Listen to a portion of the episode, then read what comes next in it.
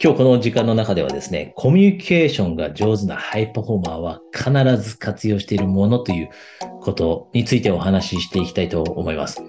ハイパフォーマーの人、ハイパフォーマーではない人の間に何が違うのってみんな考えると思うんですね。どういう人が、例えば優秀な人だったり、パフォーマンスの高い人で、どういう人がそういう人ではないのか。で、その間にある決定的な違いの一つというのは、もうあなたもご想像の通り、コミュニケーションになります。コミュニケーション。で、コミュニケーションが上手い人って、チームの人たちをうまく動かすことできますよね。従業員の人たちを動かすことできますよね。で、さらに、例えば見込み客、ポテンシャルクライアントだったり、実際に今いるクライアントさんの心を動かすことだって、コミュニケーションが上手な人ってできると。なので、このコミュニケーションというところはもう大切だということは、もう誰もがえ知っていることで、私があえて言う必要はないと思います。で、今日はこのコミュニケーションに特化してお話ししていきます。で、このお話に入っていく前に一つだけ、えー、ここで、えー、お知らせがありますが、私はハイパフォーマンスコーチングをしています。で、このコーチングの中で何をしているかというと、例えばビジネスを次のレベルに持っていきたいっていう人たくさんいます。で、さらにビジネスだけじゃなくて、そこだけに満足するんじゃなくて、やっぱりプライベートライフも楽しめないと全然意味がないということで、プライベートライフもその人生を改善したいと、より素晴らしいものにしたいっていう人、ものすごく今経営者の中で多いんですね。で、コーチングの中では、その仕事でのパフォーマンスを上げながらで、さらにプライベートでのその充実感とかっていうのも高めるためにコーチングをして一緒に走っていくと。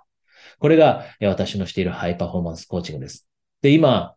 まあ、もうあなたもよく聞くと思うんですけど、コーチングってものすごく流行ってます。で、経営者の人の多くが受けているんですが、あなたもこのコーチングってどんなものなのかな？まずは試してみたいと。そんな風に思っていたらですね、今、えー、無料で、えー、コーチングセッション体験できるようにしていますので、えー、ご関心があればですね、この下に情報があるので、そちらからお申し込みください。では、今日のトピック入っていきましょう。コミュニケーションが重要であって、で、その中でも特にハイパフォーマーの人って一つのことを意識しているという、そのアイテムですね。絶対に活用しているアイテム。で、じゃあ早速その活用しているアイテムって何かというと、それは質問なんですね。ものすごく意識しながらハイパフォーマーの人って質問を活用します。で、一番アウトなコミュニケーション。これはもう、えー、皆さんご存知の通り、それはもう一方的に伝えるだけで終えてしまうことですよね。一方的に伝えるだけで終えてしまう。で、そうすると何が起きるかと。最も良くないことって、あなたがリーダーとしていなくなった時に他の人がしっかりと動かなくなってしまうことですよね。あなたの存在がフィジカルになかったとしても、それでもチームの人たちだったり、部下の人だったり、またはクライアントの人たちが動いてくれることが最高のリーダーシップであって、そこに行き着くためには一方的なコミュニケーションじゃダメだと。一方的に上から言われただけだと心に響かないので動かないと。じゃあ一方でどうすることでそれが変わっていくのかというのが質問です。で、じゃあなぜ質問がいいのかと。質問することって大切なのというと、質問することで二つの大きなことが起きます。一つが、人って自分の作ったものはサポートしたいという気持ちになるものなんですね。そういう傾向があります。なので、あなたがリーダーとして質問してあげてて、各チームの人から、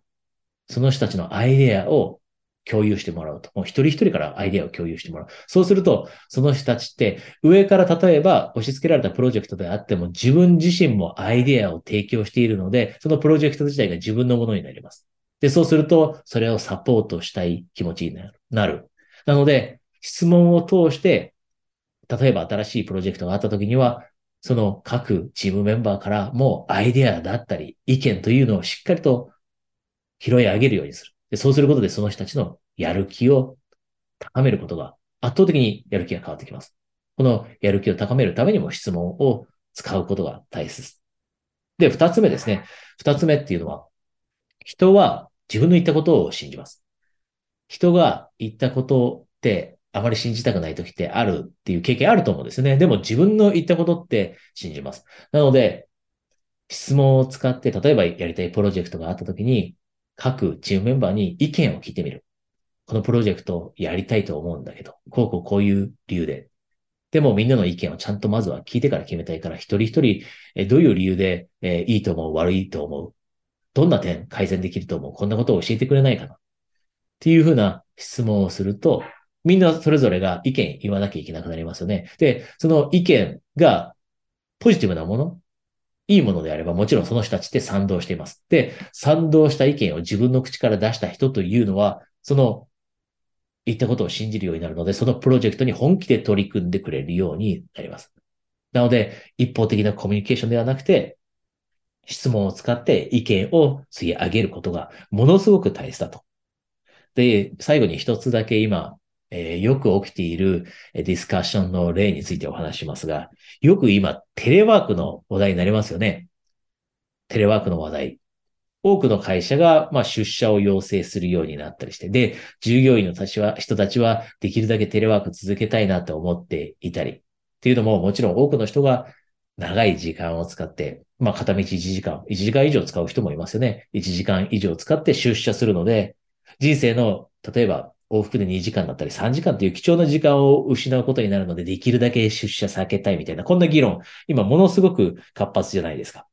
じゃあ、そういう時にも、例えば、上からもうコロナが少しずつ収まってきているから出社してくださいと。少なくとも週に3日は出社しなさい。なんて言われた時には、従業員の人たちって、え、なんでと。今までだって回ってたじゃんと。今までできてたんだからいいんじゃないのと。なんで週に3日行かなきゃいけないのと。1日3時間失うの嫌だというふうに反発したくなります。でも一方でメッセージがもっと違うものであれば、例えば質問を入れて、まずは頭ごなしにもう決めた結論を伝えるのではなくて、その代わりに質問をして、皆さんどう思いますかと。皆さんはこの状況をずっと続けるのがいいのか、100%リモートを続けるのがいいと思うか、それとも少しはそれぞれチームメンバーと顔を合わせて一緒に仕事するような機会を設けることで効率性が上がったりすると思いますか、皆さん意見をそれぞれ自分の自由な意見でいいのでくれませんかという質問をしたとき、大きく変わります。で、多くの人が実は心の底では少しは人とやっぱり対面で会った方がいいなって感じてるんですね。もちろん、その出勤、通勤に使う時間って貴重だからもったいないと。できるだけ行かない方がいいと思うものの、やっぱり人と少し触れ合って仕事をすることの方がいいかなと思うので、例えば週に1回だったり、週に2回ぐらいは行ってもいいかなと心の底で思っていたりします。で、そうすると、そういう意見シェアしてくれますよね。で、その意見をシェアしてくれた人って、それは自分の口から出た言葉になるので、それを信じるようになる。つまりは、その意見をシェアした人たちは、比較的ハイブリッドワークに賛同してくれやすくなると。卵なしに言われたときは、跳ね返したくなるものが自分の意見を正直にシェアしたときには、ハイブリッドワークをシェア、あえ、ー、と、に賛同したくなる。このようなことが起きるのも、しっかりとコミュニケーションの中で質問を使ったから。